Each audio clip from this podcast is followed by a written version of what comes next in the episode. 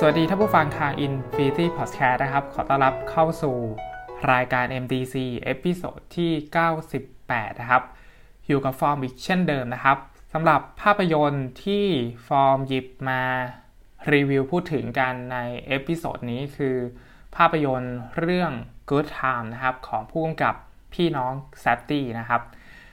ภาพยนตร์เรื่องนี้ได้ไปฉายที่เทศกาลหนังเมืองคานด้วยนะครับสำหรับ Good Time นะครับ เรื่องย่อก็คือว่าเป็นเรื่องราวของสองพี่น้องนะครับ ที่ไปป้นธนาคารนะครับ แต่เหตุการณ์ที่เกิดขึ้นก็คือว่านะครับ ตัวน้องชายนะครับที่ชื่อว่านิกเนี่ยครับแสดงนำโดยเบนนี่แซฟดี้นะฮะก็คือผู้กำกับ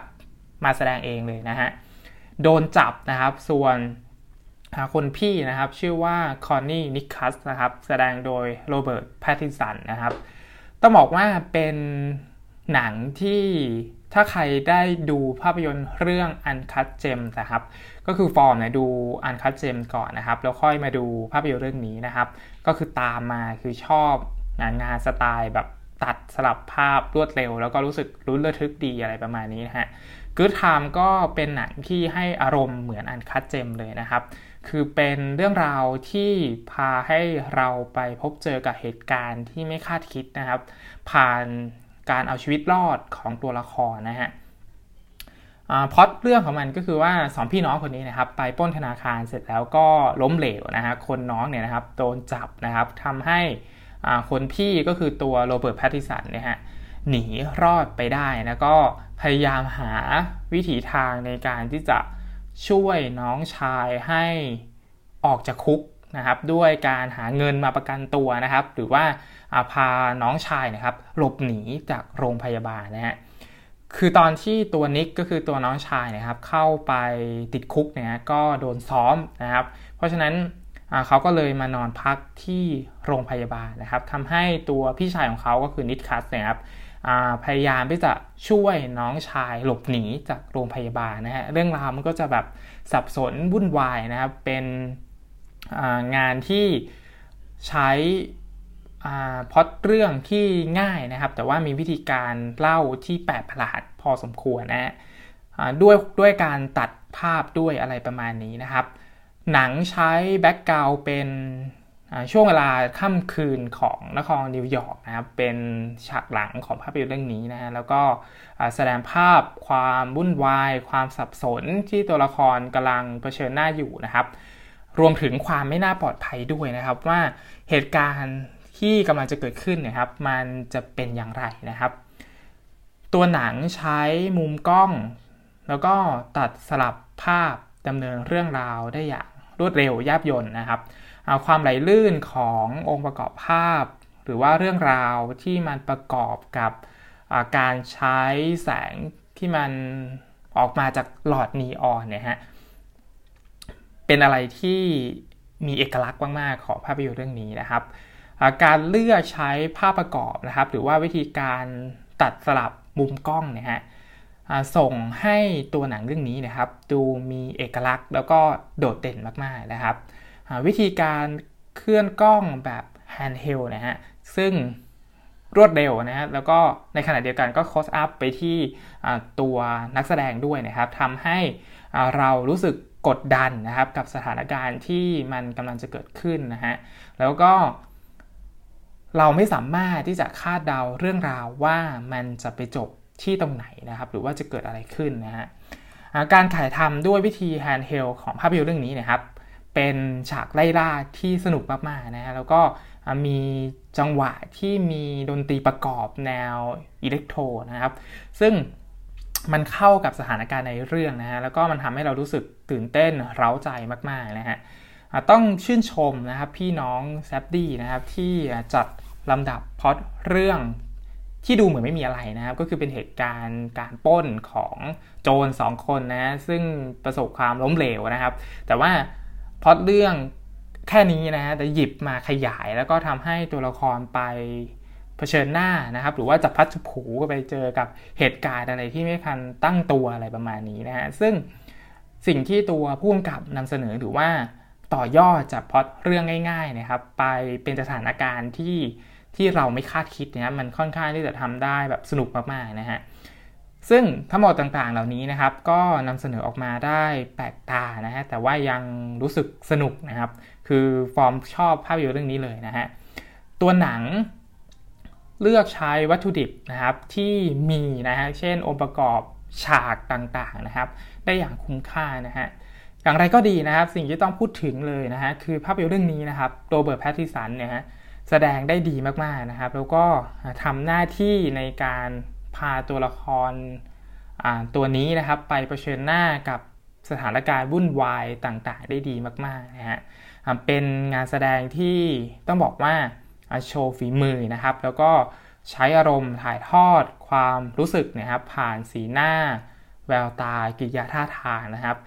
สื่ออารมณ์เข้าถึงได้หมดเลยนะครับ ท้ายสุดนะครับสำหรับ Good Time นะครับก็ส่วนตัวนะครับฟอร์มค่อนข้างชอบภาพยนตร์เรื่องนี้นะครับ ด้วยมีด้วยจังหวะมุมมุมมองของผู้กำกับนะแล้วก็อาการเลือกนำเสนอ หรือวิธีการในการพาตัวละครไปเจอกับเหตุการณ์ต่างๆนะครับ จนไปถึงบทสรุปของเรื่องราวทั้งหมดนะครับว่าสุดท้ายแล้วเนี่ยฮะตัวละครต้องรับชะตากรรมอะไรจากสิ่งที่ตัวเองได้ก่อไว้นะฮะอันนี้คือ ภาพยนตร์เรื่องแรกที่อยากจะแนะนำให้ท่านผู้ฟังได้ลองไปหามาดูกันนะครับสำหรับภาพยนตร์เรื่อง Good Time นะฮะก็มีอยู่ใน Netflix นะครับสำหรับภาพยนตร์เรื่องนี้นะครับ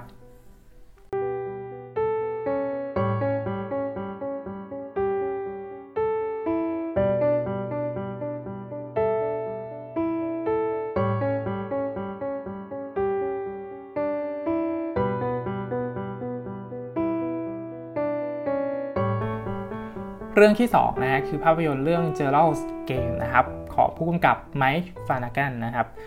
เป็นภาพยนตร์นะครับที่ดัดแปลงมาจากงานเขียนของสตีเฟนคิงนะครับ หนังเล่าเรื่องราวของเจสซี่กับเจอรัลด์นะครับ ซึ่งสองคนนี้เป็นสามีภรรยากันนะฮะแล้วก็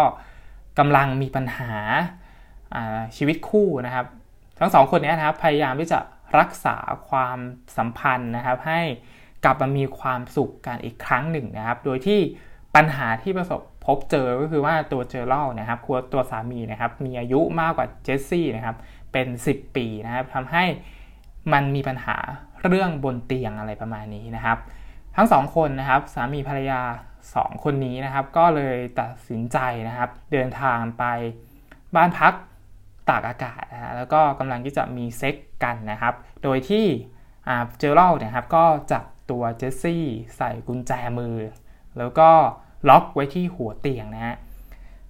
ช่วงขณะที่ตัวสามีนะครับ ตัวเจอรัลด์นะครับพยายามเล่นเกมสวมบทบาทนะฮะก็คือให้เจสซี่เหมือนแบบโดนข่มขืนอะไรประมาณนี้นะครับ เจสซี่ก็เริ่มรู้สึกว่าไม่ชอบวิธีการแบบนี้นะก็เลยแบบทะเลาะกันบนเตียงนะมีปากเสียงกันนะครับนู่นนี่นั่นนะฮะจนทำให้นะครับเหตุการณ์ที่ไม่คาดคิดก็เกิดขึ้นนะครับตามนิยายสตีเฟนคิงนะฮะก็คือว่าตัวเจอรัลด์นะครับหัวใจล้มเหลวนะฮะก็คือหัวใจวายตายหน้าที่ตรงนั้นเลยนะครับทำให้เจสซี่นะครับที่ถูกใส่กุญแจมืออยู่ทั้งสองข้างเนี่ยครับต้องอยู่กับ ศพสามีนะครับ ตรงนั้นเลยนะฮะทีนี้นะครับ สิ่งที่เกิดขึ้นก็คือว่าตัวเจสซี่นะครับ ถูกล็อกกุญแจมือไว้ที่หัวเตียงใช่ไหมครับทำให้เขาต้องดิ้นรนในการที่จะเอาชีวิตรอดนะก็คือ จะทำยังไงก็ได้นะครับ ให้ตัวเองเนี่ยหลุดรอดไปจากเตียงนี้นะครับ โดยที่อยู่กับศพสามีนะครับ เพราะว่าสามีได้ตายไปแล้วนะทีนี้มันก็มี หมาจรจัดนะครับ ซึ่งฉากแรกเลยนะครับ เขาก็ให้เราเห็นหมาตัวนี้ว่าเป็นหมาที่กัดกินซากเนื้อก็คือแบบโหยหิวมากๆอะไรประมาณนี้นะฮะไอหมาตัวนี้มันก็เข้ามาในบ้านนะครับที่ตัวเจสซี่กับเจอรัลด์อยู่นะแล้วก็พยายามกินซากศพนะครับของเจอรัลด์นะที่แบบตายไปแล้วนะครับ เพราะฉะนั้นตัวเจสซี่นะครับก็จะ รับรู้เหตุการณ์ที่สามีตัวเองนะครับ โดนหมาจรจัดกินซากเนื้อกัดแขนนู่นนี่นั่นนะครับ จนทำให้เจสซี่นะครับเริ่มนะครับที่จะเกิดภาพหลอนขึ้นมานะก็คือจิตตกอะไรประมาณนี้นะครับ ทีนี้ก็เกิดภาพหลอนนะครับว่าตัวเขาเนี่ยกำลังคุยกับตัวสามีที่ตายไปแล้ว แล้วก็คุยกับตัวเองด้วยนะฮะอะไรประมาณนี้นะฮะมันก็จะเป็นไดอะล็อกที่แบบคุยกันเป็นจิตวิทยาอะไรประมาณนี้นะฮะ ต้องบอกว่าผู้กำกับไมค์ฟานากันนะครับ ดัดแปลงงานเขียนของสตีเฟนคิงเรื่องนี้ได้ได้ดีพอสมควรเลยนะครับ คือเราอาจจะรู้สึกชินงานภาพยนตร์ที่ดัดแปลงมาจากสตีเฟนคิงว่าส่วนมากเนี่ยมันจะไม่ค่อยดีใช่ไหมฮะแต่ว่าภาพยนตร์เรื่องนี้ค่อนข้างใช้ได้เลยนะครับ แล้วก็น่าติดตามด้วยนะครับ คือตัวผู้กำกับไมค์ฟานาแกนนะครับ มีชั้นเชิงในการ เล่าย้อนหลังปมอดีตของตัวละครหลัก ซึ่งอันเนี้ยเราคิดว่าเป็นข้อความที่น่าสนใจที่หนังเรื่องนี้ส่งมาให้เรานะฮะทำให้ภาพยนตร์เรื่องนี้นะครับ ถามว่าเป็นเป็นแนวไหนก็ต้องเป็นภาพยนตร์แนวสยองขวัญแน่นอนนะฮะด้วยดัดแปลงมาจากงานเขียนของสตีเฟนคิงใช่ไหมฮะแต่ว่าความสยองขวัญของภาพยนตร์เรื่องนี้เนี่ยครับ มันผสมจิตวิทยาเข้าไปด้วยนะฮะ อันนี้เป็นสิ่งที่น่าสนใจมากๆนะครับสำหรับภาพยนตร์เรื่องนี้นะฮะทีนี้นะครับช่วงเวลาทั้งหมดของหนังเรื่องนี้นะครับ มันจึงเป็นการนั่งดูหรือว่าตามติดชีวิตของเจสซี่นะครับ ว่าแน่นอนว่าเขาจะเอาชีวิตรอดจากเหตุการณ์นี้ไปได้อย่างไรนะครับ รวมทั้งมันยังสะท้อนสภาวะจิตใจของตัว เจสซี่ด้วยนะครับ ที่กำลังเผชิญหน้าอยู่กับสถานการณ์อะไรก็ไม่รู้อะไรประมาณนี้นะฮะ หนังถ่ายทอดสภาพจิตใต้สำนึกของเจสซี่นะครับ ด้วยวิธีการแฟลชแบ็กนะครับ ให้เราเข้าไปสำรวจจิตใจของตัวละครตัวนี้หรือว่าทำความรู้จักตัวละครตัวนี้ให้มากขึ้นนะฮะทำให้ พอดหนังที่ดูผิวเผินนะครับเป็นเรื่องราวของผู้หญิงใช่ไหมที่ติดอยู่บนเตียงแล้วไปไหนไม่ได้นะครับ กลายเป็นงานที่มีประเด็นทางจิตนะครับ ซึ่งประเด็นทางจิตนะฮะมันเกิดมาจากผลกระทบในวัยเด็กเข้ามาเกี่ยวข้องนะครับ ไอ้ข้อความตรงนี้นะครับเป็นอะไรที่น่าสนใจนะแล้วก็เราค่อนข้างรู้สึกนะครับว่า การแทรกประเด็นนี้เข้าไปเนี่ยแม้ว่าสมดุลมันอาจจะรู้สึกขาดขาดเกินเกินนะครับ แต่ว่ามันยังน่าชื่นชมว่า เรายังเห็นข้อความอะไรบางอย่าง ส่งท้ายมาตอนที่หนังมันจบแล้วนะฮะท้ายสุดนะครับเจอรอดเกมนะครับ สถานการณ์ในเรื่องที่มันเกิดขึ้นนะฮะจึงเป็นเหมือนชนวนให้ตัวเจสซี่หรือว่าคิดง่ายๆก็คือว่าเป็น เป็นสิ่งที่ทำให้ผู้หญิงคนหนึ่งนะครับ ที่มีสภาพทางจิตใจโดนทำร้ายในวัยเด็กเนี่ยครับกล้าที่จะเผชิญหน้าหรือว่ายอมรับกับความจริงในอดีตที่มันเกิดขึ้นไปแล้วนะฮะแล้วก็ก้าวข้ามผ่านเรื่องราวในอดีตไปได้อะไรประมาณนี้นะฮะทั้งหมดจึงเป็นผลลัพธ์ของภาพยนตร์เรื่องนี้ที่ส่งมอบมาให้เรานะครับ ทั้งหมดนี้คือ MDC episode ที่ 98 นะฮะก็ฝากไว้ 2 เรื่องนะครับ หาดูได้ใน Netflix นะครับสำหรับวันนี้นะครับ ขอให้รับชมภาพยนตร์อย่างมีความสุขนะครับ แล้วพบกันใหม่ใน episode หน้า ผมฟอร์มนะครับ ต้องขอลาไปก่อนนะครับ สวัสดีครับ